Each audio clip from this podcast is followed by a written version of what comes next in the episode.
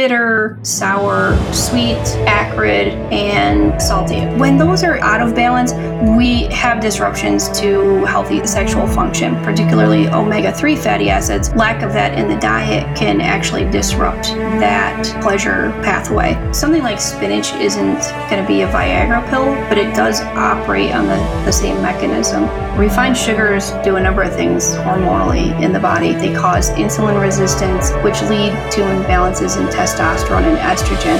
Welcome to the Melanie Avalon Biohacking Podcast, where we meet the world's top experts to explore the secrets of health, mindset, longevity, and so much more. Are you ready to take charge of your existence and biohack your life?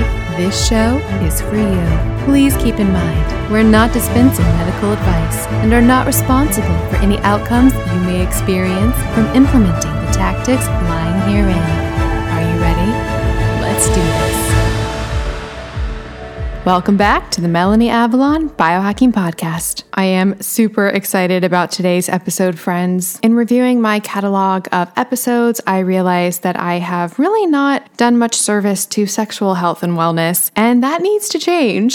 so, I recently had an episode with John Gray that was super popular with you guys, and today's episode is equally enlightening, all about an Eastern Western approach to sexual health, diet for sex, so many things. I really enjoy Christine's book, Diet for Sex. And then connecting with her, she just knew so much. So definitely let me know what you think of today's episode. Also, stay tuned. There is a new product that I'm trying in the sexual health world, and I really, really like it. I don't have the details yet to share, but I should have that next week. So stay tuned for that. But basically, if you like sexual oils, you're going to want this product. The show notes for today's episode will be at melanieavalon.com slash diet for sex. Those show notes will have a full transcript, so definitely check that out. There will be two episode giveaways for this episode. One will be in my Facebook group, IF Biohackers, Intermittent Fasting plus Real Foods plus Life. Comment something you learned or something that resonated with you on the pinned post to enter to win something that I love. I have a very exciting announcement, friends.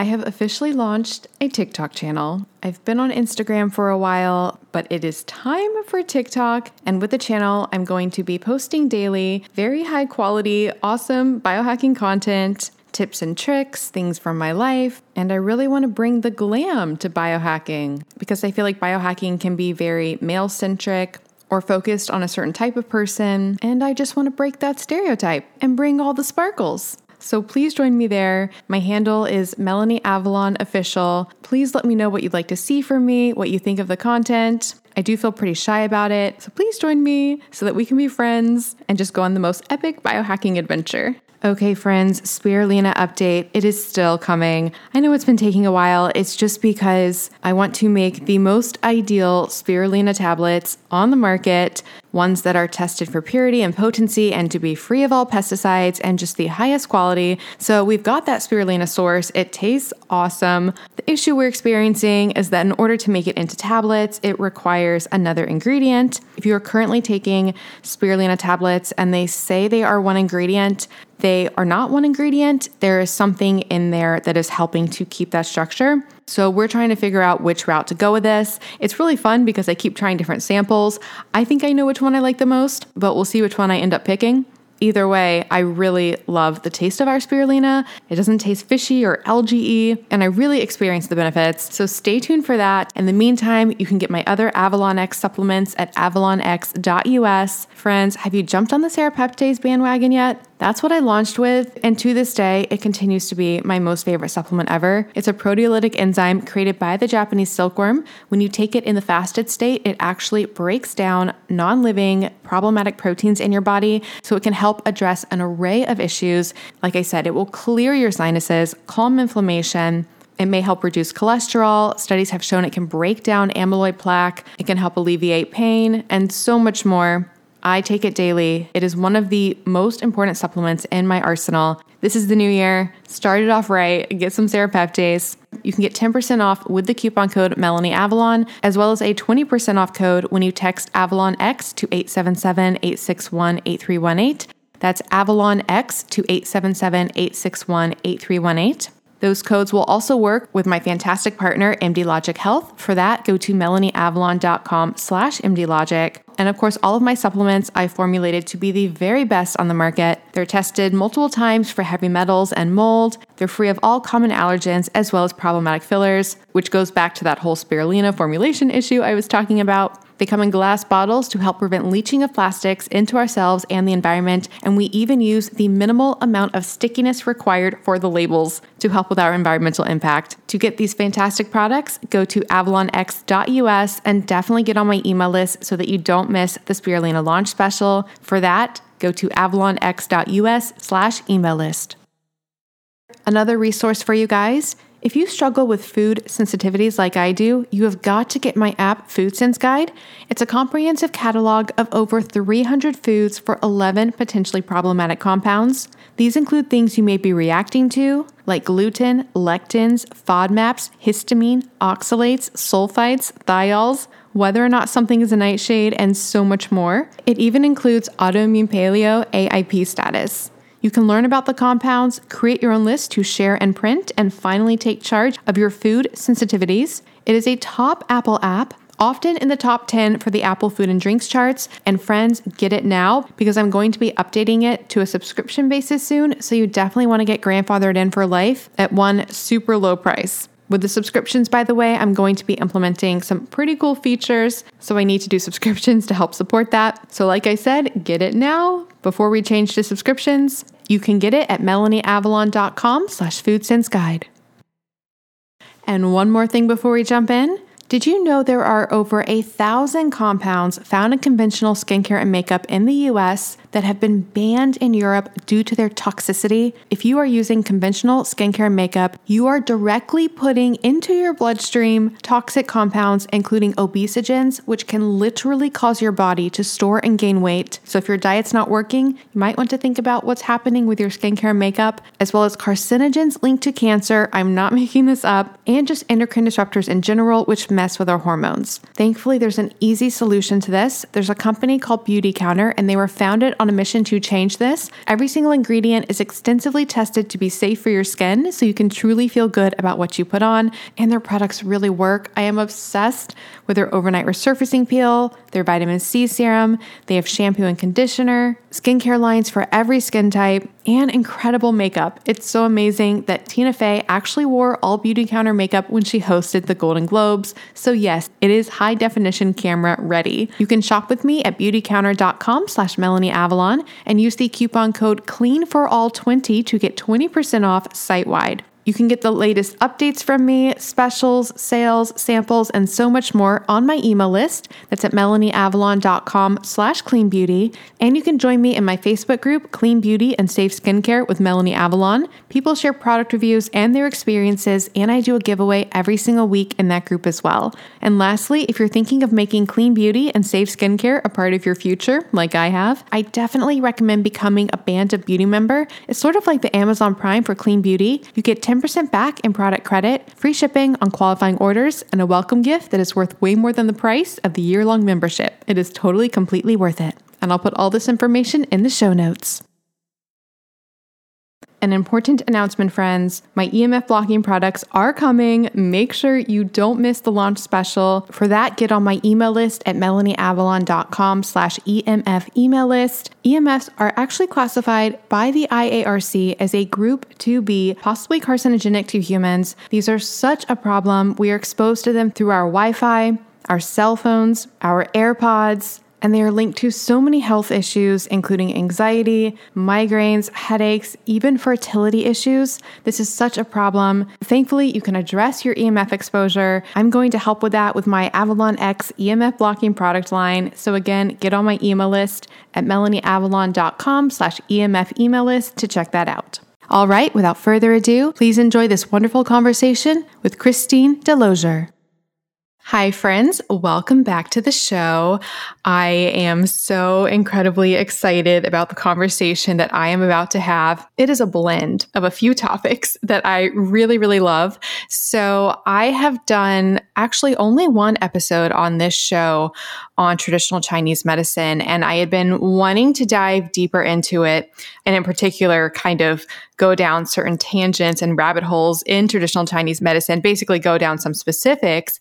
And so something was presented to me that was the perfect blend because it's another topic that I am personally a little bit obsessed with, but have not done an episode on, and that is sex. So, how perfect is it that we are here today with Christine DeLozier? She wrote a book called Diet for Great Sex. Oh, and of course, diet, which you guys know we talk about diet all the time on this show. The subtitle is Food for Male and Female Sexual Health. Not only does it have a really epic cover art, I must say, but I read this book and oh my goodness, it was mind blowing. I learned so, so much about well, first of all, about the history of sex, the history of how it's treated in culture, particularly in Asian culture, and its manifestations with diet, with sexuality, orgasms, so many things. And then beyond that, the role of diet in our sexual health, the role of traditional Chinese medicine, the role of I don't even know if I can say aphrodisiacs. Is that how you say it? I never say that word out loud. Aphrodisiacs. so there was just so much in here. I have so many questions. I'm just really excited. So, Christine, thank you so much for being here. Oh, thank you so much for having me on your show. I'm really happy to be here. So, I will let listeners know a little bit about you. So, you studied biology and psychology at the University of Rochester. You hold a dual master's degree in acupuncture and traditional Chinese medicine, and also a master's in counseling. And, like I said, you do have this book, Diet for Great Sex. So, I'm excited to just dive in. But to start things off, I was wondering if you could tell listeners a little bit about your personal story. Were you always interested in sex? Did you have some sort of life event that made you more interested in it, especially its role and its connection to traditional Chinese medicine? Basically, what led you to write this book? Well, I'll tell you, underlying all of this is my love of food and all things natural. As far as my approach to health, it's, you know, I've always had this idea that the best way to promote our well-being is through natural means you know the food we eat how we treat ourselves. And so that's kind of underlying it all. Plus i'm a foodie and you know i love making food taking pictures of food and all that. So the sex part actually came kind of later to that. I became an acupuncturist, and like many acupuncturists, I was treating a lot of back pain, headaches, neck pain when I first started my practice. And one day, one of my patients who I was treating for back pain came in and asked me if I could help him to have stronger erections. So I said, "Sure, let's give it a whirl." I don't treat it a lot, but we'll we'll see. So he had such good results. He was so happy. It made such an impact on his intimate relationship with his wife. And then I had a succession of success stories. And, you know, treating sexual health is difficult to treat with whether you're talking about conventional or alternative medicine. It's not easy to treat. And the fact that we were getting such good results made me want to specialize in this because it brought so much benefit to my patients. I kind of stumbled across it. It wasn't really something that I, you know, I mean, hey, I love sex just like the next person, and I definitely want to always have better sex, but it was more something that came to me. That's kind of how I got here. And then, you know, I have a history. When I was an undergrad, I trained to be a research scientist at the University of Rochester. And so I brought that into my practice, and I really wanted to see what science had to say about this relationship. I knew inherently, you know, intuitively that, you know, diet would affect sex just like it affects everything else in our lives, you know. But I wanted to see what the science had to say about it. So I kind of poured over a ton of research in writing the book. And, you know, it's an evidence based look, but kind of with a, a cheeky, kind of fun approach to it. I love that so much. And yeah, that's something I should comment on in the book. It really was a blend of the science, of personal experience and definitely a very approachable read, shall I say. So there's so many directions we could go with this. Just quick question about what you just spoke about though. So with the acupuncture, when you started treating sexual issues with acupuncture, how is that addressing sexual health? Like what does it do to the body that can address those issues. So let, let me just preface that by saying that great sex, from a physiological perspective, is when we have abundant blood flow to our genitals. It's when our nerves are firing strong, rapid impulses to and from the genitals. You know, those signals of pleasure, those signals of arousal for lubrication, for blood flow, all those things. And it's when our sex hormones are balanced. So when we think about something like Chinese medicine, which operates on the meridians of the body. We stimulate points on the meridians to move the chi. It's very simple and, you know, on a simple and basic level. But those meridians correspond with the nervous system and the vascular system. So when we put a needle in, we're stimulating nerve pathways. And the reason this is important is because, well, for a couple of reasons. One of the reasons it's important is because every substance produced by the body. Every hormone, every neurotransmitter is ultimately controlled by the nervous system. And also, when we put needles in, we direct the body's attention to certain areas and we increase blood flow. So, acupuncture, just to give you an example of one point that I tend to use with my patients, is called REN1. It's a point that's on the perineum in between the vagina and anus or the testicles and anus. And it's a major crossing point of nerves associated with sexual function. So, from a biomedical perspective, we're stimulating those very nerve pathways associated with sex. And in doing so, we increase lubrication, blood flow, sexual excitability, and sensitivity.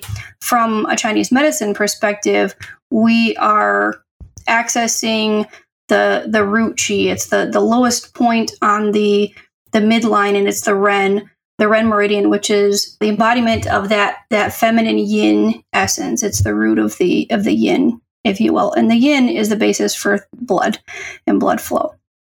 That first point that you spoke about was that what you spoke about in the book? That was the perineum. Was that the same thing? The perineum. Yep. Per- perineum. Okay, so that's just an area in the body. Yep. It's yeah, it's just an area where a lot of nerves cross, you know, that are associated with sexual function. So, with the acupuncture, because I haven't actually talked about acupuncture on this show, I don't think either, is the basic idea, because hearing you say it that way, is the basic idea just creating a stimulus to the body that the body then reacts to? Well, you know, yes. You know, there's no, there, there are no drugs or anything contained within the needles. They're simply stimulating nerve pathways and you know stimulate stimulating those local blood vessels and and nerve pathways that end up connecting with the central nervous system and and and whatnot and when we're talking about something like musculoskeletal conditions, we're also stimulating the body's healing response. So, just like if you were to cut your finger, your body would detect tissue damage and it would direct the appropriate agents to repair those tissues. When we put a needle in, we're putting it in a little deeper than the superficial aspect of the skin. We put it further in and it stimulates that body the body's healing response in the same way. You get a similar increase in those agents which repair your body's tissues. And this is something I never thought about before, but does the effect with acupuncture is it different or is it more potent if you are in the fasted or the fed state or your baseline state of health? Does one make it more potent or more powerful than the other? Some people experience a more powerful chi moving effect in the fasted state because there's nothing to slow down the chi, if you will. You know, having said that, a person's baseline definitely contributes. You know, acupuncture has been found in research to be adaptogenic. And what I what I mean when I say that is that if you give acupuncture to people who have high blood pressure, their blood pressure tends to go down following acupuncture. If you give people who have low blood pressure acupuncture, their blood pressure tends to increase after. It has a differing effect on different people. If you were to measure the baseline dopamine levels of, let's say, 10 people before acupuncture, and half of those people had a headache or some sort of pain condition beforehand, and then you measure post acupuncture. The group who was in pain prior to that, and this is according to research, their dopamine levels would increase more than the patients who did not have pain to begin with. When did acupuncture, because I know now, like insurance plans, a lot of them are now including it. Was that a more recent development that it's starting to be more accepted by conventional medicine? Yeah, it is, and it's it's based on all the growing research surrounding it. However, you know, there's not a lot of money in acupuncture research for sure, but there's enough evidence now that it works, especially for certain conditions. We know that it works. It's recognized by the World Health Organization and the National Institute of Health. But the body of research that's largest is on things like back pain, headaches, neck pain, and a few other, a handful of other conditions. I found from my own experience that it was great for sexual health, but there's not, there are a few studies that I found that backed that up, but not a huge body of research. But that's why it's being recognized, is because of the research behind it. I mean, it would totally make sense with what you said about, you know, blood flow being so important in sexual health. And this is uh, just one more random question. You're mentioning high blood pressure. Does blood pressure correlate to blood flow? Like, do people with higher blood pressure have faster or higher blood flow? Well, no. I mean, if you have higher blood f- pressure, it often reflects plaque accumulation. And remember, those, especially when we're talking about sex, the arteries of the penis, vagina, and clitoris are among the smallest in the body, and so they get clogged the fastest. So signs of signs of heart disease or you know cardiovas- cardiovascular disease, plaque accumulation show up in sex first before you see them in the rest of the body. Oh wow, that is so interesting. That completely makes sense. And does the clitoris have the most nerves of anything in the body? I feel like I often hear that. I, I think so. Yeah, I think I've read that a few times. Yeah, it is. That is true. And as a matter of fact, I think I, I put that in my book as well. I feel like I know people have said that. I feel like I might have read it in your book too. But yeah, that is something that you talk about in your book is this basically sex triad of hormones, the nerve pathway, and the blood flow. Because I feel like most people, when they think sexual health, they probably just think hormones. I mean, they might think blood flow, but I, I don't think most people have that much of a comprehensive picture of all of those things. How are all of those related? Like, is it chicken and egg? Does one typically go awry before the other? Do they typically all get messed up at the same time? So what is this triad? Yeah, it's, it is kind of it is kind of chicken and egg. So our nerve health, for example, how quickly our nerves fire to and from the genitals, how strong those signals are, affect things like orgasm. They affect pleasure. They affect affect clitoral sensitivity and penile sensitivity when we're in the act. And so those can be affected by a number of things like just even environmental pollutants or you know type 2 diabetes. But just as those are suffering the effects of type 2 diabetes and the resulting oxidative stress that comes with it so too are blood vessels. So blood vessels suffer that those same ill effects on the integrity of the vascular walls from oxidative stress. And that just kind of, kind of comes from life. Life causes oxidative stress. Our environment causes oxidative stress what we put into our bodies are our diets. And the, our lack of exercise causes you know further damage to all of those structures. So yeah it is kind of like a chicken and egg thing. They're, they're all needed. You know when when you see your partner naked or you are touched your nerves need to send a signal to your brain and then your brain needs to respond. Or in some cases it's not even your brain it's just to the spinal cord and there's a reflective response of arousal for blood flow and lubrication. But you know, when we're talking about something like testosterone, if testosterone is low, that pathway is not even going to be relevant because you're you're not aroused to begin with. You know, you're not in the mood. You know what I'm saying? So yeah, they're they all are mutually dependent. Yeah, and actually speaking to that point, you know, the role of the brain and your perception versus just the physical arousal. Could you elaborate a little bit more on that? Like, so when we get aroused, what is the primary driving factor? Is it our our mental perception of things or is it much more on a subconscious level? I know you talk about arousal in men versus women and how it's very underappreciated how women are aroused. And I don't know if it was in your book or if I was reading it extraneously, but I was reading about how they were looking at men versus women getting aroused and women apparently women get aroused just as much as men but like we don't realize that we're getting aroused but like if they check like for physical signs we are getting aroused. Yeah so arousal like what drives that? Yeah women underreport their arousal. There's a lot of you know cultural reasons why we do that but um, sometimes it's not even it's not even a cognitive process. Sometimes it's just a reflexive process. So when the clitoris is stimulated or the penis is stimulated, there are nerve impulses that go to the spine, to the lumbar, lumbar and sacral spine, and just reflexively fire back and cause arousal, if you will. And nothing needs to be processed in the brain. That's for some. That's for part of it. So some of those signals just go to the spine. Some of them go to the spine and then go to the brain and are processed. And, you know, things like pleasure, you know, things like that dopamine release, you know, is an example to kind of illustrate that. The dopamine pathway in the brain is involved in orgasm and it's involved in pleasure with response with regard to sex.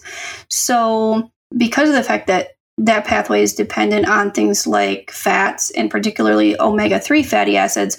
Lack of that in the diet can actually disrupt that pleasure pathway, if that makes sense. So there's, yeah, there's a cognitive aspect of it, and there's just a structural physiological aspect as well. That's so fascinating. I mean, I'm really, really interested in the cultural implications surrounding all of this. Like, this is a very nebulous question. You probably can't quantify it in an answer, but like, do some people have more of a mental sex drive? And so even if maybe their blood flow isn't, you know, quite on point, they're just so mentally turned on that they can, you know, get turned on and sexually perform. And then on the flip side, maybe some people who are, you know, epic health and blood flow and hormones, but just mentally, for whatever reason, culturally, psychologically, they're not into it. So they can't really have that sexual performance. Yeah, I actually read a really good book called Come As You Are by Emily Nagoski, if I'm saying her last name correct. But she that's her whole book is about that stuff. It's just about how every single person is unique with regard to things like that. You know, some people don't even think about sex unless somebody, you know, that unless they're stimulated in the clitoris, and then the thought occurs to them, but they would never think about even initiating sex with a partner. Other people see very mild nudity and all of a sudden are aroused. And that, you know, that goes for male and female arousability. So everybody's different. On average, you know, men have more visual sexual excitability, if that makes sense women uh, on average tend to be slower to it takes a little bit longer the whole process of arousal hi friends do you want to come hang out with me and Dave Asprey and so many other guests I've had on the show? You simply must come to the 10th annual Biohacking Conference. May 30th through June 1st in Dallas, Texas. And of course, I have a massive discount code for you guys. I went last year to the one in Orlando, and it was one of the most fun times of my entire life. I met and got to hang out with so many guests that I've had on the show. I met so many of you guys. And of course, there's lots of Danger Coffee and Dave Asprey approved meals and dry farm wines. And that's just the social aspect. The conference itself is mind blowing. They have this incredible expo where they have all the biohacking supplements, all the biohacking things. You can learn about them, try samples, meet the creators and founders. If you haven't tried a lot of biohacking things, it's a great chance to actually try them out in person. Things like BrainTap, infrared sauna, hyperbaric oxygen chambers, and so much more. There are so many incredible speakers as well. You can hear talks from people I've had on the show, like Paul Saladino, Dr. Daniel Amen, Dr. Sara Gottfried, Dr. Mercola, Dr. Anna Cabeca, and that is just a few of them. I seriously had the time of my life last year, and I would love to hang out with you guys. And you can get 35% off tickets. Just go to melanieavalon.com slash biohacking conference and use the coupon code BCMelanie to get 35% off your tickets. That's melanieavalon.com slash biohacking conference with the code BCMelanie to get 35% off your tickets. This code can be used for general admission or for VIP access. Seating is limited. They do sell out. They sold out last year. So get your ticket now. And if you come, definitely let me know because I want to meet you. So hopefully see you guys in Dallas. MelanieAvalon.com slash biohacking conference with coupon code BCMelanie. Get your tickets now. I'll see you guys there. I'm going to have to read that book, a whole book about it. Actually, and something else. So, something you talk about a lot in your book is the history throughout Asian culture and other cultures with sexual history. Because I think there's this idea that in like Chinese history, that sex is not encouraged. But you, I mean, you paint a very different picture. What has been the history of of sex in Chinese culture? So, w- what I was always taught, you know, even in school, was that if you have too much sex, particularly males, you'll lose your essence. And every ejaculation comes with a loss of your your essence, you know, the essence of life, you know, the essence of life being embodied in sperm. And for for females, the essence of life being embodied in menses. And so it was considered to be more beneficial for women and not as damaging as it was for for men. But when I looked in the research and looked in the history surrounding sex, I found that it wasn't always the, the case. That was something that was it was quite the opposite before Confucianism gained popularity in China. And so you had emperors who, as a standard of practice, would have over a hundred concubines and second wives and consorts and that sort of thing. And they were encouraged to have sex with the concubines as much as possible because they felt that with every sexual encounter, the vaginal secretions of their partner would boost their essence. So they were gaining something. They were gaining essence and building their essence with every sexual encounter. So that then on the full moon, when they had sex with the empress, they would deliver the most powerful sperm to give the strongest, most intelligent heirs possible. But this all changed as dynasties were kind of turning over. There was increasing uh, struggle to control the people through governments and in, in, trying to stay in power. When Confucianism kind of became popular, that was used as a tool by the government to control its citizens, and that included in their personal lives and, and in sex. And Confucianism had a completely different view on sex, more close, you know, that kind of led the the way for what how it's viewed today. What was that ancient sex book that you talk about in the book? Oh my gosh, there were loads of them. There were loads of them. There, there's not even just one. There were the the emperor's physicians would write manuals on on sex, how to have sex. I mean, there's even books, you know, like something like 36 positions in the garden. You know, like sex was written about all the time. And, you know, it was considered essential that for the happiness of a woman, that she be pleased with every sexual encounter. So that meant that they were instructed, men were instructed to read these manuals on how to please their woman, and not only that, on how to detect if they had truly had an orgasm. So, you know, you could I guess I guess people were faking it even back then. That's amazing. it's like, you know, you want to know she really had one, not that she's just trying to be nice to you. So yeah, so how to detect when when she's truly had an orgasm because the worst thing was the lonely concubine who's not sexually satisfied and who's sexually frustrated. So it was a male responsibility to do that. And I, I have to say that that's something that males need a lot of work on in you know modern days. I mean, certainly we've come a long way. We're further along than we were 20 years ago uh, with attention, our attention to the importance of female pleasure and you know kind of equality in the bedroom, if you will. But we still have have some work to do.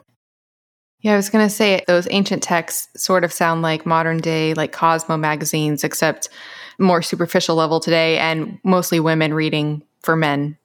so, oh wow, that's so funny. Well, speaking of actually, the women orgasming. I don't think I've said that as a that word before.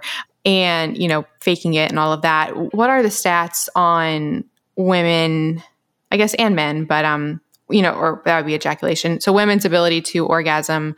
Can all women orgasm from sex?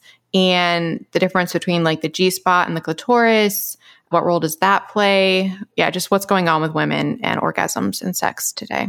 So, according to the research, a lot more women are able to orgasm from sexual activity than are actually orgasming from sexual, you know, partner sexual activity.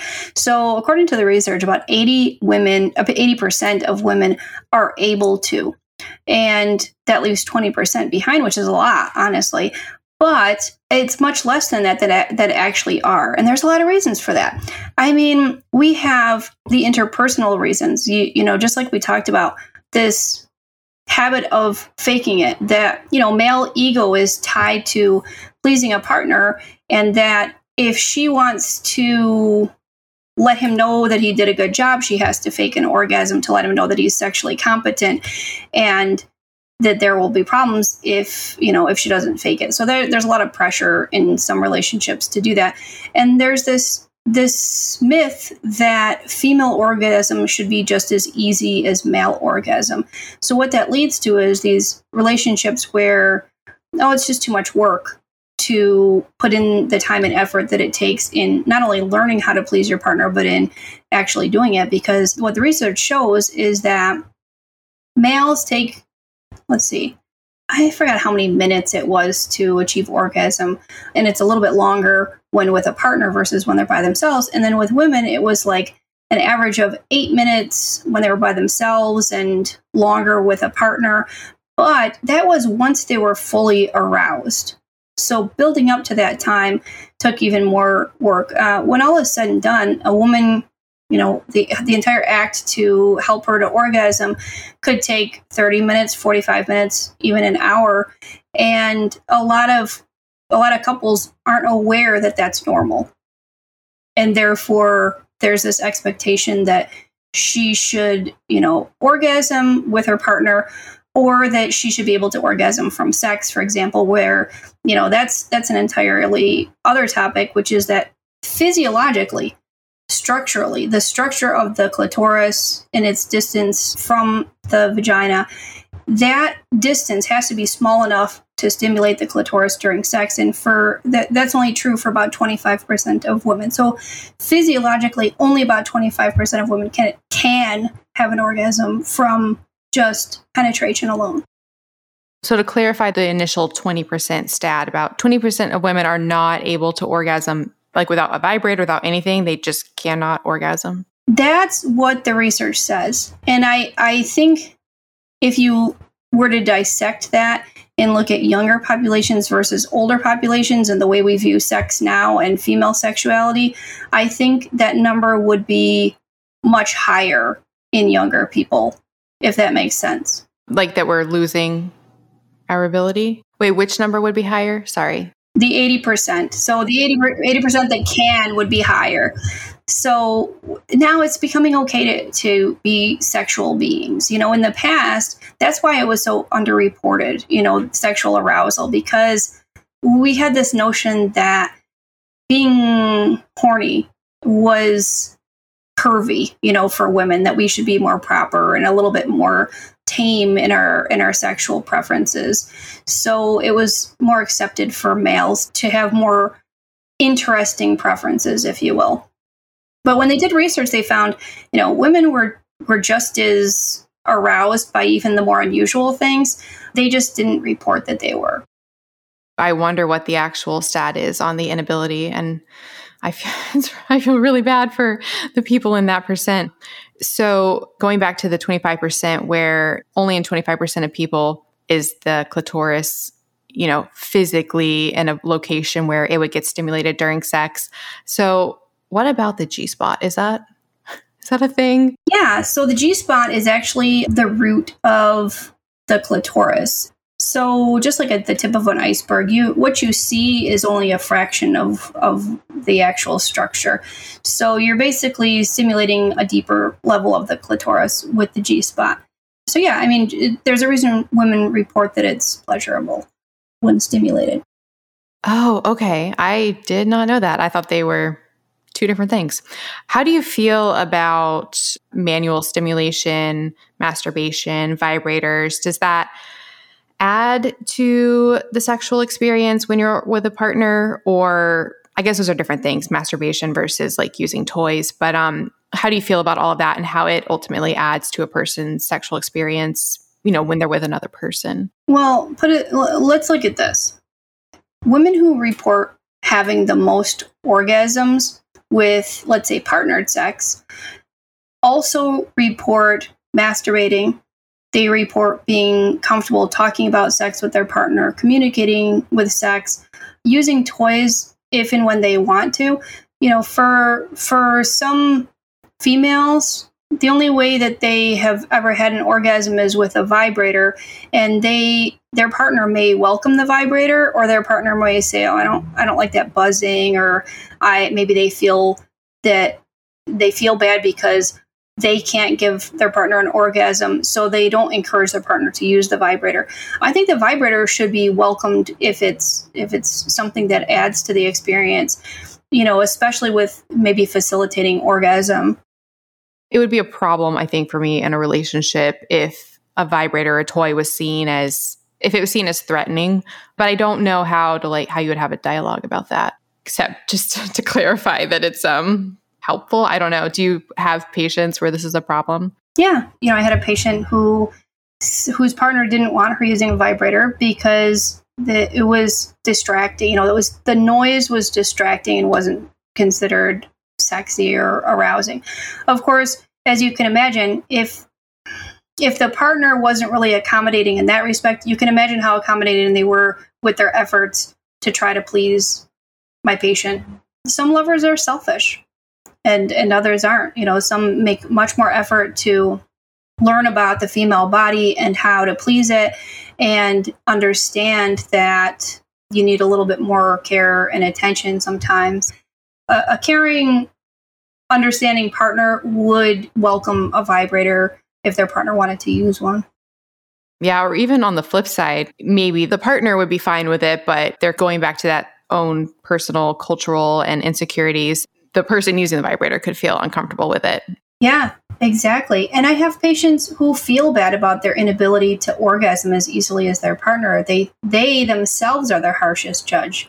You know, they they their partner maybe is more encouraging and really wants to broaden their you know their sexual horizons and they themselves are like well they, they feel uncomfortable about making their partner take so much time with them you know and of course we've all had experiences with partners who weren't willing to put that effort in you know who just want to roll over and go to sleep and and that. So it's definitely an, an issue of yeah sexual inequality or inequality in the bedroom you know 100% i'm just thinking about how my mom would be mortified if she heard this interview that i'm doing because I was going to say that um, that's been my experience. That um, it's actually more in my head. Like I feel bad or awkward about using a vibrator. Everybody I've been with has been very accommodating and said that it's not a problem and they don't mind. But like I'm super in my head about it.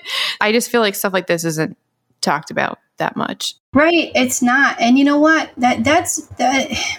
We all need to educate ourselves on the unique issues with ourselves and our partners and you know our physiology differences in physiology and things like that the my male patients well anybody who is going to be with a female can learn about that and just they don't have to wait for an invitation or wait to be asked to use a vibrator you can bring up the subject themselves. You know what I mean? They can go out of their way to make their partner feel comfortable by encouraging them to do whatever they want and need to do to have a good time.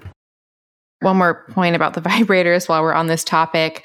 I would love to know your thoughts on this. I recently interviewed Dr. Stephanie Estima. She wrote a book called The Betty Body, but she has a whole section on orgasms and the health benefits of them. And she talks about how one of the potential issues of using a vibrator is that a lot of the health benefits of orgasm occur like the in between period. So before you actually have the orgasm, and that when you use a vibrator, it can be, you know, you can speed up that process. And so you're not getting all the health benefits. So I asked her, you know, if you if you can use self-control and like hold out and have a longer time until you orgasm, would that still create the health benefits? And she agreed. But what are your thoughts on the health benefits of orgasms and sex? Well, I mean, there's lots of research to support that. And, you know, we know that orgasming and sexual activity in general does have an impact on hormonal balance, for example. And the more sex we have, the better and stronger our arousal is to begin with. So we have more optimal testosterone, for example. So there are definitely those benefits. Anytime you think about hormonal benefits, that's great because you get a global effect on the body. Yeah, so I would say that. I mean, certainly the release of dopamine and getting pleasure from life. We have stressful enough lives as it is. You know, we our productivity is through the roof. So we are managing and multitasking throughout our days with our work and home and family. So getting regular pleasure is so good for our emotional health as well. To that point, exactly, because I'm all about the biohacks and, you know, what I'm doing with this show and with my audience is I'm always like, I find tips or things that work in my life and I just have to tell everybody when it really has an effect on me. And it's really unfortunate to me that there is all of this people just don't talk openly about sex as much because one of the things that has really really benefited me is I was speaking about Dr. Estima. She has a 7-day orgasm challenge. So I decided to do that. And then I realized the effects were just so amazing. So I've turned it into like an everyday orgasm challenge, like basically just schedule it in, have an orgasm every single day. And the effect that it has had on me has been pretty profound, but it's something that I just, I feel like, you know, on social media and with my audience, it's hard to just go around and just like put that out there. so, um, I, um, so this is me putting that out there more oh, this was something I learned in your book that I did not know that I thought was fascinating. I mean, this makes me a little bit angry almost. And it's that Viagra works in females too, but it's really only prescribed for men. And the thing that I find disconcerting about that is to me, it just goes to show how much the emphasis is on male sexual pleasure and male performance in, you know, medicine and the literature why don't they prescribe Viagra for women? I don't know if it's a good or a bad thing health wise, but I just find it interesting that it's, you know, it's a male drug. Yeah, absolutely. It's, it, it is, it, it is infuriating. And they do need more research on females with, with that. That's something that does have the potential to really enhance our intimacy and benefit our lives. I mean, we know that sexual health is very important to our sense of well-being but we acknowledge that more for males than for females. And that's you know it, we're just as sexual of beings and we do deserve the attention in research and in science. So thank you for what you're doing and, and putting that out there. And um, something else interesting about viagra. So its mechanism of action is it blood flow? Is that basically what it's supporting yeah, it, it is. It's basically it operates on CGMP, which is like a it's a substance in the in the body that is associated with blood flow. What it does is it makes your body more susceptible and have a better blood flow response to sexual stimulus. So it doesn't cause arousability, you know, it doesn't cause arousal rather, but it makes your body more susceptible with blood flow. And it works on this CGMP and what and also on nitric oxide, which stimulates the dilation of blood vessels. Spinach in research, after one serving of spinach, in one study, they tested salivary nitric oxide levels, and they were eight times that of baseline. So it's, you know, something like spinach isn't going to be a Viagra pill, but it does operate on the, the same mechanism, if that makes sense and it does have a pretty strong effect. I mean, eight times baseline is pretty significant after one single serving of spinach. Hi, friends. Okay, so I'm a little bit embarrassed because I've been talking for so long about red light and near infrared therapy, which is so, so important. However, I kind of left out something really important about light. So, as you guys know, I've been talking about red light and near infrared for so long. And at the same time, during the day, I was using a bright, SAD light so it's those white lights that help with waking you up, help with your circadian rhythm. They're used to combat mood issues and depression. So I have a really bright white one of those at my desk. A few things about that. I knew it helped wake me up and kept me stimulated, but I wasn't sure if it had any detrimental effects using it. And then two, I was also wondering if by just focusing on red and near infrared light, was I somehow missing something in the full spectrum of light? Guess what? I was. And guess what? I found the solution. And guess what? I have a discount for you guys. So, the founder of a company called Solshine reached out to me and he was like, Do you know about the importance of full spectrum light? And I was like, You know what? I've been wondering about this for quite a while. Please educate me. Oh my goodness. This man blew my mind. I talk a lot about the problems of blue light. That said, we evolved in natural full spectrum sunlight that our genes are programmed to respond to. And today, we do not spend enough time in that light. A lot of us don't go outside, and we're overexposed to blue light. It's a problem. And then to make things even more problematic, the common SAD lights that I was talking about that are bright white, they actually do not contain the full spectrum light. They filter out certain wavelengths and they're high in blue light. So just like I thought, it was not doing my health many services. There is only one company I have found, or I guess that found me, that makes a full spectrum white light device. So the Sol light systems include the fullest spectrum of visible and invisible near infrared light with traces of UV light. Yep, that's right, because you need all of that as well. Don't worry, it's not an exuberant amount that's going to cause a problem. It's just a tiny little dose that your body actually needs.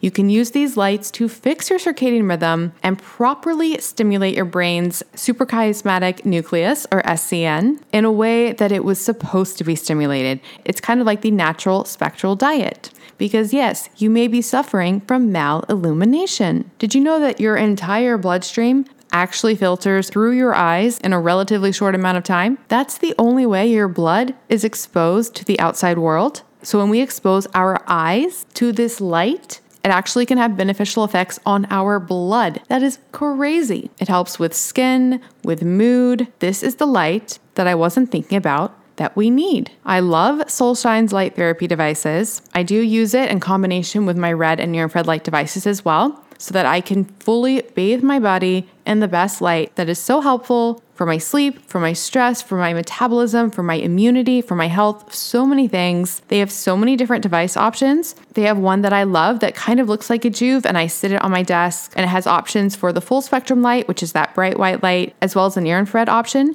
So, what I do is I do a session of the full spectrum light in the morning, and then I run the near infrared to help counteract the negative blue light around me. They also have stands with bulbs that you can get. I've been using some of those on my plants. I am just so grateful that Ken at Solshine found me because I was missing out on such a key aspect of light and I had no idea.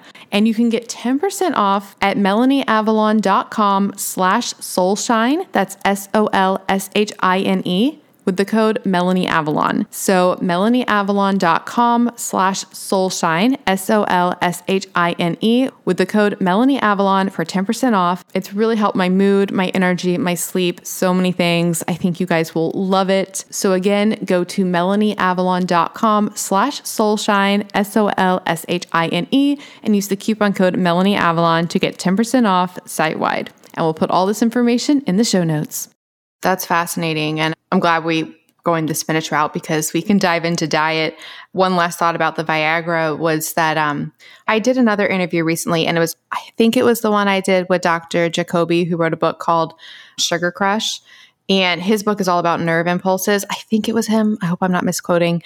If it was him, he was talking about the benefits of Viagra for like not sexual stuff, but basically just because of its effect on blood flow and I, th- I think as a consequent nerve impulses. So that's that's really interesting. Oh it is interesting. So did he say that it increased like blood flow to the brain or anything like that? So i'm gonna have to circle back and i can put it in the show notes and then i can let you know. If it was him it was about because he was saying to he was saying if you want it for this reason which was for nerve impulses and blood flow, you know, how to get it from your doctor. And he was saying, don't say that you want it for these reasons, just say you want it for sexual performance. like, um, that's the way to get it prescribed. I'll have to look at it again.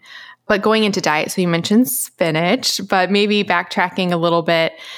I know this is a huge question, but traditional Chinese medicine and Chinese dietetics and all of that, what are the basic tenets there for a healthy diet? You want foods that promote the free flow of qi, and you want to limit foods that block the qi. You know, you want foods that build the qi. And and how that is seen, you know, a balanced diet is one that represents all of the five flavors. So the five flavors are bitter, sour, sweet, acrid, and uh, let me see. So, oh, salty. Yeah, salty. Okay. So, anyways, when when those are in balance, eh, out of balance, we have disruptions to healthy sex, sexual function. And in our modern processed food diets, we tend to represent you know the the sweet flavor is overrepresented in our diets the salty flavor is overrepresented because of all the processed foods and all the sugar and salt that they add to it and then things like sour which is fruit and things like bitter which comes from leafy greens are underrepresented in the body and that is what causes you know disruptions um, the all of the rich, greasy, heavy processed foods that we eat, they slow down the chi. They block the chi through things like plaque accumulation and and slow it. And so that's what gets in the way. Of course, sexual health is rooted in the essence and you know we want a strong essence which is considered to be housed in the kidneys. So you know there are foods that that, that strengthen the kidneys, for example, and and whatnot. But in general, you know, as a general rule, we just want balance, if that makes sense. How do you feel about desiccated organ supplements and the idea of like supports like? I ask because I take kidney every single night and I really love its effects on uh, on me personally. You know, I haven't seen a lot of research on it, so I don't know. I I I should look into that. I think when once we're done, I'll probably take a look and see what the research has to say on it because I I don't know. I don't know scientifically what research has been done. So I take spleen and kidney. I took the spleen because it has five times the amount of iron as liver, and I struggle with anemia. And it's been the first thing that has actually kept my ferritin up it's been amazing. And then the kidney I took, I take for it's high in DAO, so for histamine issues. And I often have like a high BUN, so I want to take it to support my kidney. But I personally experience a lot of benefits. So yeah, I would I would love to look in the scientific literature on it for sure. This goes into what you were just saying because I'd asked listeners if they had any questions, and this relates to what you just said. Allison, she said, I've had a low libido for a while, except for a couple times a month when I'm ovulating. Up until now, I've had a pretty high sugar filled diet. Could sugar impact my sex drive? Absolutely. So, refined sugars, there's all sorts of research on that. You know, refined sugars do a number of things hormonally in the body. One of the things is that they cause insulin resistance and leptin resistance, which lead to imbalances in testosterone and estrogen. And so, you know, testosterone is important for libido, not only in males, but also in females. And there are lots of studies showing how refined sugars are associated with low serum testosterone and disrupted estradiol. So, eh, not only that, uh, refined sugars even disrupt testosterone in the short run. So, in my book, for example, I have a date night sex menu, and the, it's filled with foods that have been shown in research to have an immediate effect on either blood flow or, you know, so for example, there are two things. High fatty foods will sharply drop testosterone within the two hour window after eating it. So too will high sugary foods. And so you want to stay away from those for a date night, you know, a, a, romantic evening. That sugar is something you want to avoid in the short term for sex and also in the long run just for major hormonal imbalance. If you want to try to offset some of those effects of the sugar, not that I mean you really shouldn't be eating a lot of refined sugar. It just has a it's just overall bad. But things like leafy greens actually help rebalance testosterone. So we have these really stressful lives for example you know we we're under a lot of pressure just like we talked about and we go around with higher levels of cortisol which sabotages testosterone and so things like leafy greens and the zinc in them reduces cortisol and boosts testosterone. So that's one of the best things to help rebalance hormones. Yeah, actually, speaking to that, you know, the date night dinner, I don't know if this is just me or if it's because I've been doing intermittent fasting for so long, but in my body, it feels counterintuitive to eat a meal and then have sex right after the meal. I would almost rather. I know this is like not normal, but have like sex before a meal. I, I guess, especially if it's like a heavy meal, like definitely, it just doesn't seem intuitive to me at all. Yeah, yeah. Well, it, it, it, a heavy meal does a lot of things. I mean, not only we talked about how it can tank testosterone, but a really fatty meal actually has a measurably stiffening effect on blood vessels in that two-hour window. And there's a lot of research to basically show that your arterial function is diminished even two hours after having a really fatty meal. But interestingly, an omega-3 rich fatty meal had the opposite effect on blood vessels. So it actually helped them improve their elasticity and delivery of blood flow.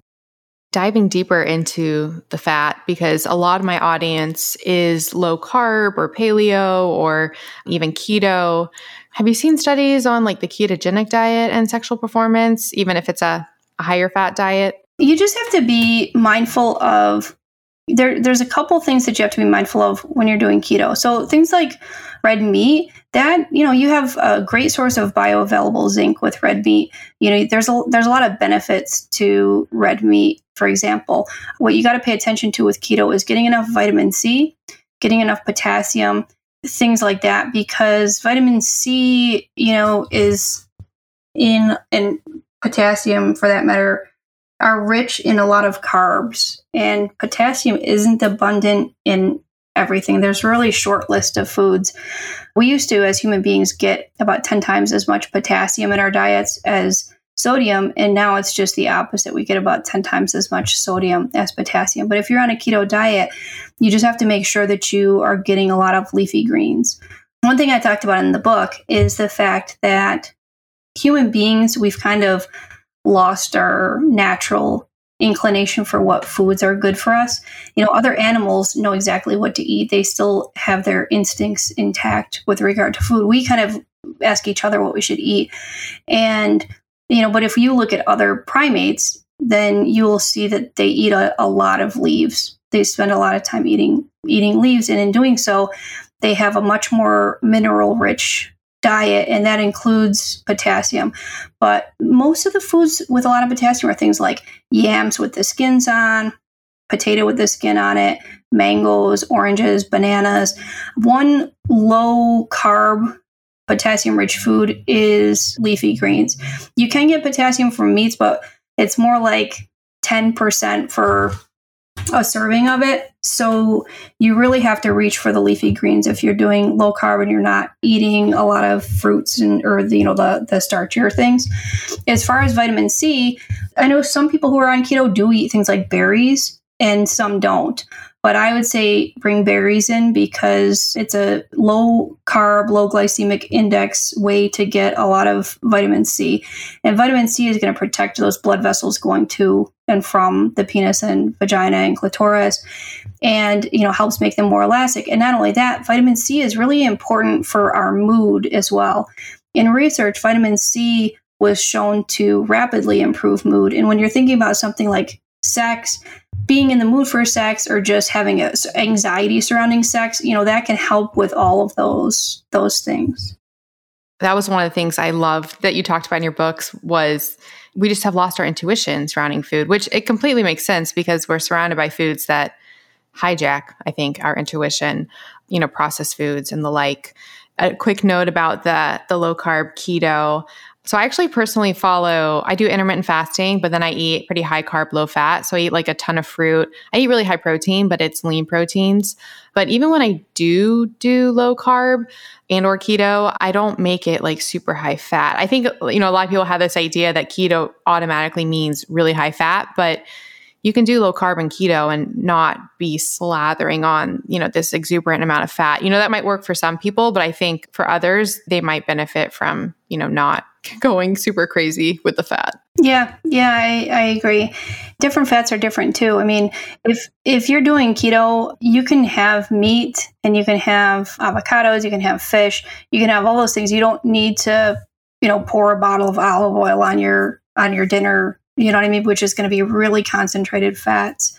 And it's a different, you know, more it's a more processed form of fat as well. What about protein? You do talk in the book about animals and how protein affects their sex drive. What do you find with humans and protein? That's a really good question. There's not a lot of research on that, on specifically protein and sex. There's more research on fat and sex. There's research on carbs and insulin and you know blood sugar and sex, but not a whole lot uh, that I found on on protein and sex.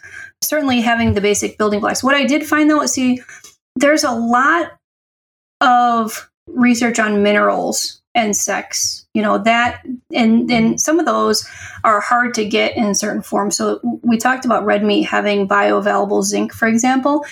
And if you're doing plant-based for example you have to eat those carbs in a certain way your your grains because if that's your protein source you know if it's coming from legumes and and grains if you're not soaking or sprouting them you're not the zinc is not absorbable because it's bound to these things called phytates. That's why traditional people have always soaked and sprouted legumes and things like that. Whereas something like red meat is very available, very absorbable as it is. Especially people with food sensitivities, thinking it'd be very beneficial to take into account, you know, the potential for plant anti-nutrients and mitigating a lot of that yeah, the notes I had taken from your book about the the animals was that herbivores i wrote herbivores seek out animals to eat when they can. So apparently like baboons will eat grasshoppers. Chimps will eat baboons and baboons eating baby gazelles. I guess they did a study where primates were given animal protein and it made them more sexual. Yeah exactly. Yeah there was this one that th- that's the thing is that other primates they eat you know the, the amount of animal protein in their diet varies. You know, it's you know in some in some species of primates it's like zero percent of their caloric intake. In others, it's up to ninety percent of their caloric intake. So where humans fall on that, I mean, we're going to be debating this for a very long time. A lot. It's likely optimal health has some in it, and I know that goes against some of the you know some of the plant based research out there. But again, just talking about the, the bioavailability of some of those nutrients. You were referring to one study where there were slow lorises, which is a, a primate. They had they've had them in zoos and they're often fed a strictly vegetarian diet. And when they introduced cricket dispensers, they had more sex. So that would reflect a better hormonal balance. So in their case, the animal protein was helping them to have better sexual health. Friends, you guys know I love wine. Do you love wine? I've done a lot of research on wine, and I truly believe there are a myriad of health benefits. The longest lived populations drink wine. The polyphenols have a ton of potential health benefits, activating anti aging sirtuins, potentially supporting our immunity, maybe even encouraging weight loss. Yep, it's actually not alcohol that makes people gain weight, it's what they eat when they drink. But if you want all of the benefits of wine, the type of wine you're drinking is key. Conventional wine in the US is often full of toxins. We're talking things like pesticides, mold, and additives, dyes, colorizers, artificial flavors. Have you even seen some wine that says vegan? That's because conventional wine isn't even necessarily vegan because of the additives. I am obsessed with a company called Dry Farm Wines. They're not a wine producer, but rather a wine investigator. They go all throughout Europe and they find the wineries practicing organic practices, and then they test those wines to make sure the wines are, wait for it,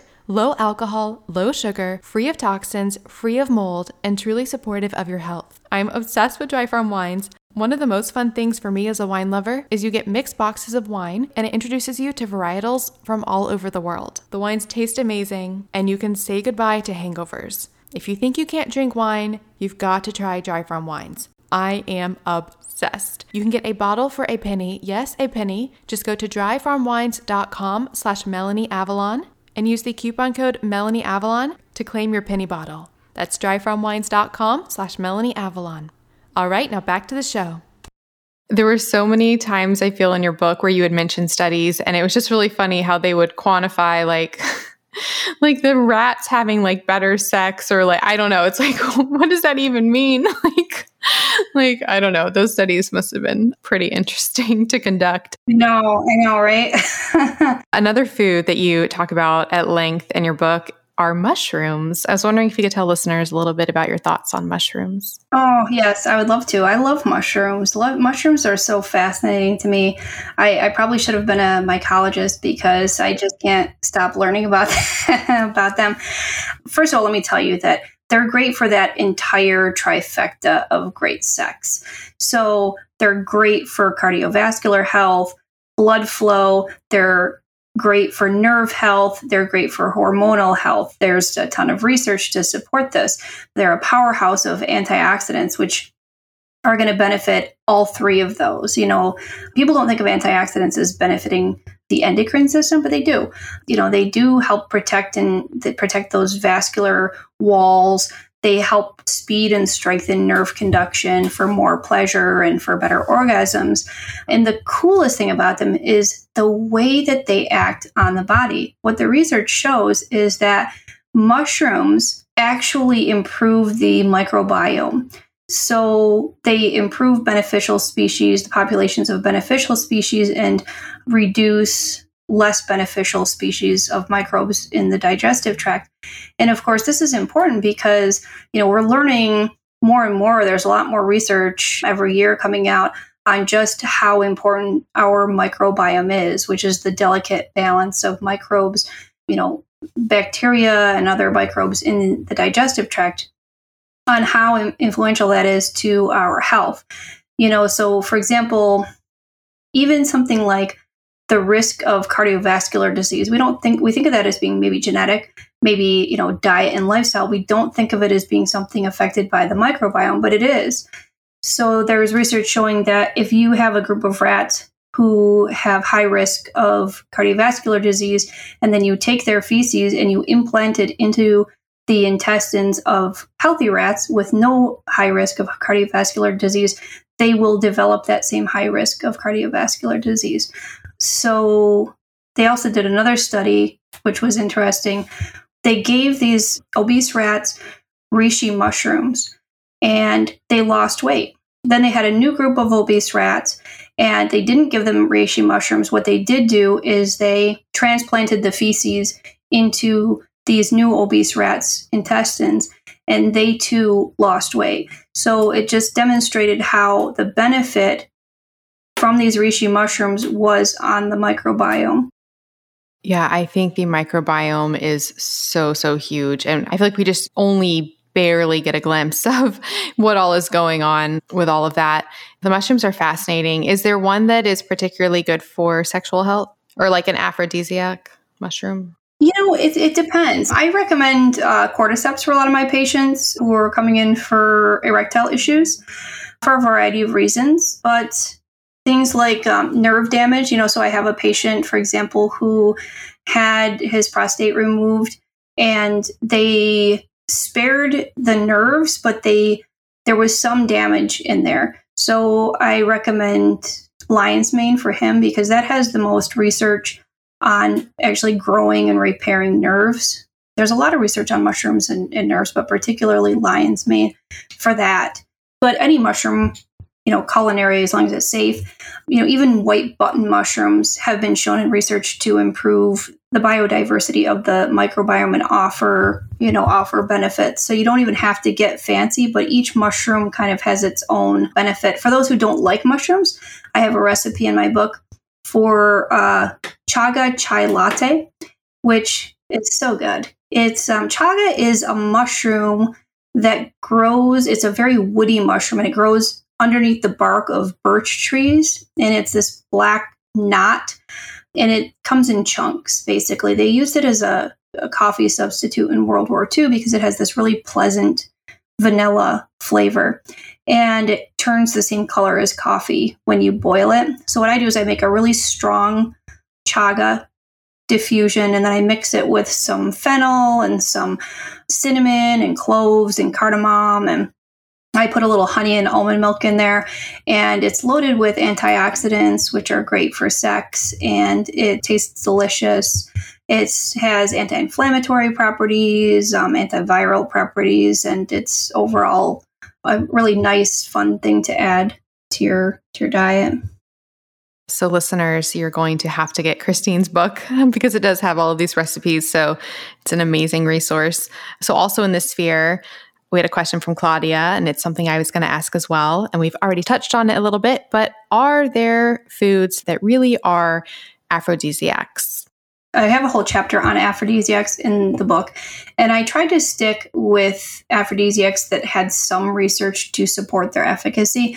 They haven't been widely researched, so there's not a lot of money in in that. So the ones that I saw had a few studies. They didn't have a huge body of evidence, but they did have a few studies. So the most widely studied culinary aphrodisiac that was safe was saffron, and there there are plenty of studies showing that you know, both animal and human studies showing that um, taking saffron increases libido and sexual function in there are multiple dimensions of of its benefit as an aphrodisiac. Then things like cloves there's one study on cloves that shows that that one had an immediate effect. So some of the aphrodisiacs it was more like you you know you take it for two weeks and then their you know sexuality was measured whereas cloves were measured in the two hour window after eating them and that had that showed better sex you know better sexual satisfaction and, and orgasm i believe was the third the third thing studied on that. So yeah there there are. But again it, it's subtle and you know there are there are herbs that have shown some efficacy.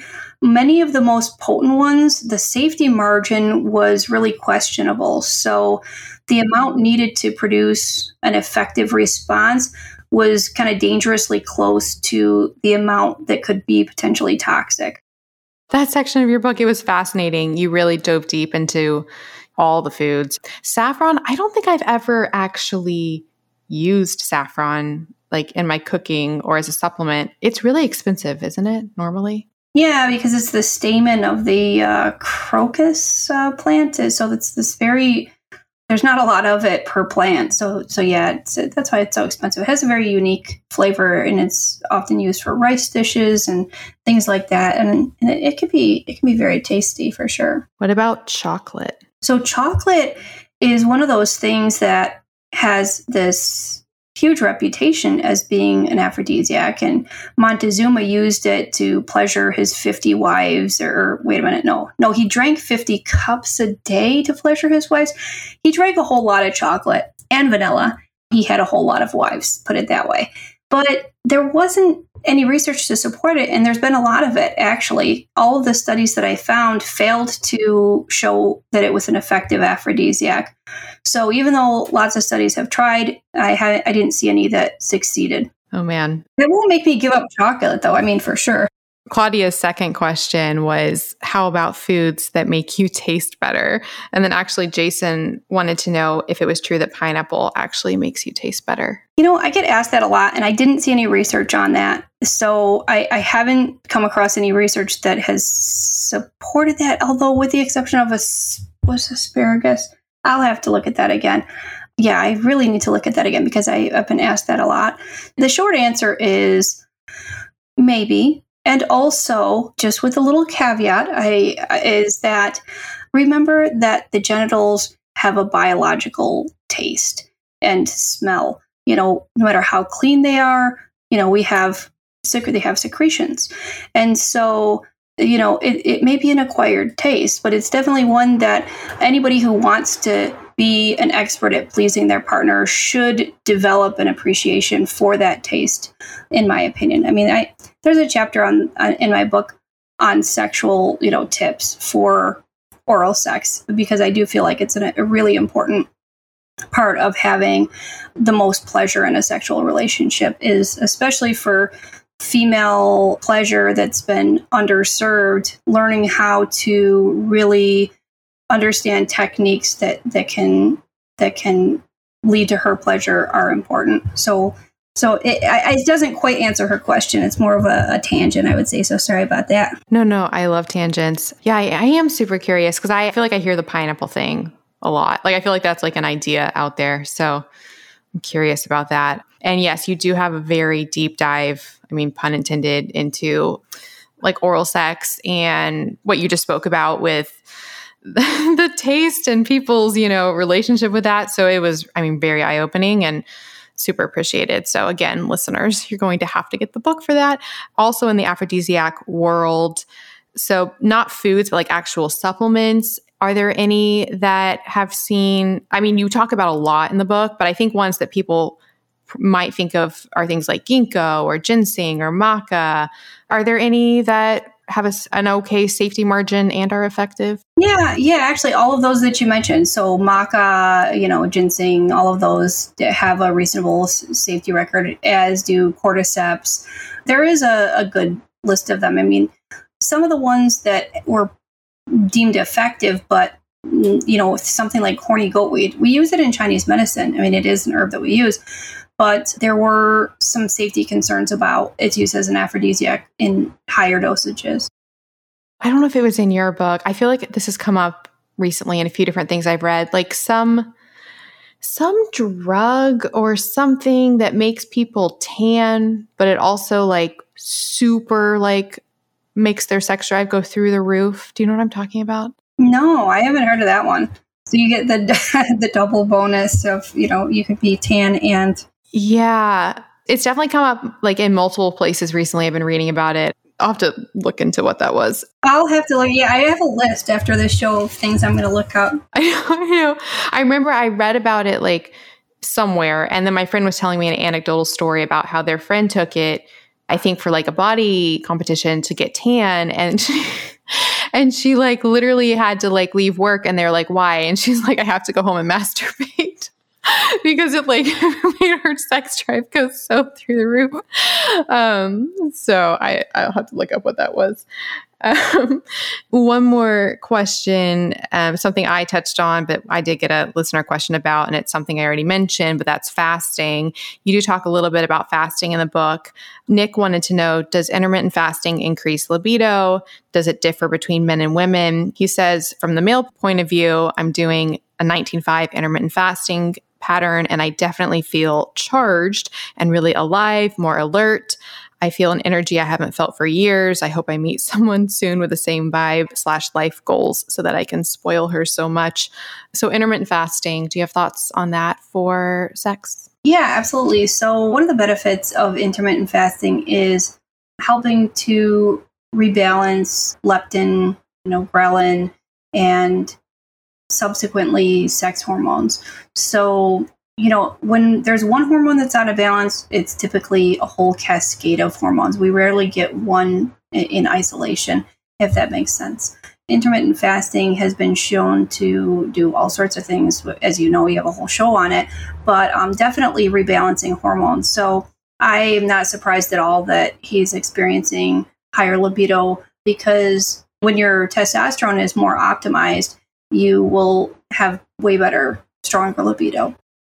Fasting for the win. I know a lot of my listeners practice intermittent fasting. So, yeah, well, this has been absolutely amazing. Was there any other topics from your book that you want to draw attention to for listeners? No, I don't think so. Yeah, I mean, there's a lot on food in there, but then there's a lot on, you know, things like that we can't really control, like our environmental exposure to toxic heavy metals, for example, that comes from our air and our water. You know, I guess EMFs, which you know we keep getting these this idea that they're controversial. You know, oh, this is controversial. We don't know if they're having a negative effect, but there's actually decades of research showing that EMFs very much do affect hormones. They affect us neurologically. They affect us endocrinologically. So there's a very strong effect. One of the best ways you can protect yourself against EMFs is by bumping up your antioxidants because the damage from EMFs and from toxic heavy metals is often in the form of oxidative stress. So, boosting up your antioxidants, it'll help protect you And there are other things that, that I talk about in the book as well, you know, just ways to protect yourself. And that actually reminded me of one more question I did have. What do you think about fasting from sex? Like, I know I feel like guys do this more than women, but like the idea of, you know, going a certain amount of time without sex, do you think that has any health benefits or downsides? I, you know what I think, and I hope, I hope you don't think I'm not answering your question. Uh, I would really be in favor of fasting from porn because I feel like porn it, it can uh, it can sabotage our appreciation of reality you know and real sex and real people and real bodies and things like that. As far as fasting from sex goes i mean i think that's more individual quite honestly. If you have sex with your partner seven days a week maybe you don't appreciate it as much as somebody who has sex with their partner once a month. Um, not that I'm saying that having sex once a month is better. I, am definitely not because I, I wouldn't want to be having sex once a month with my partner for sure.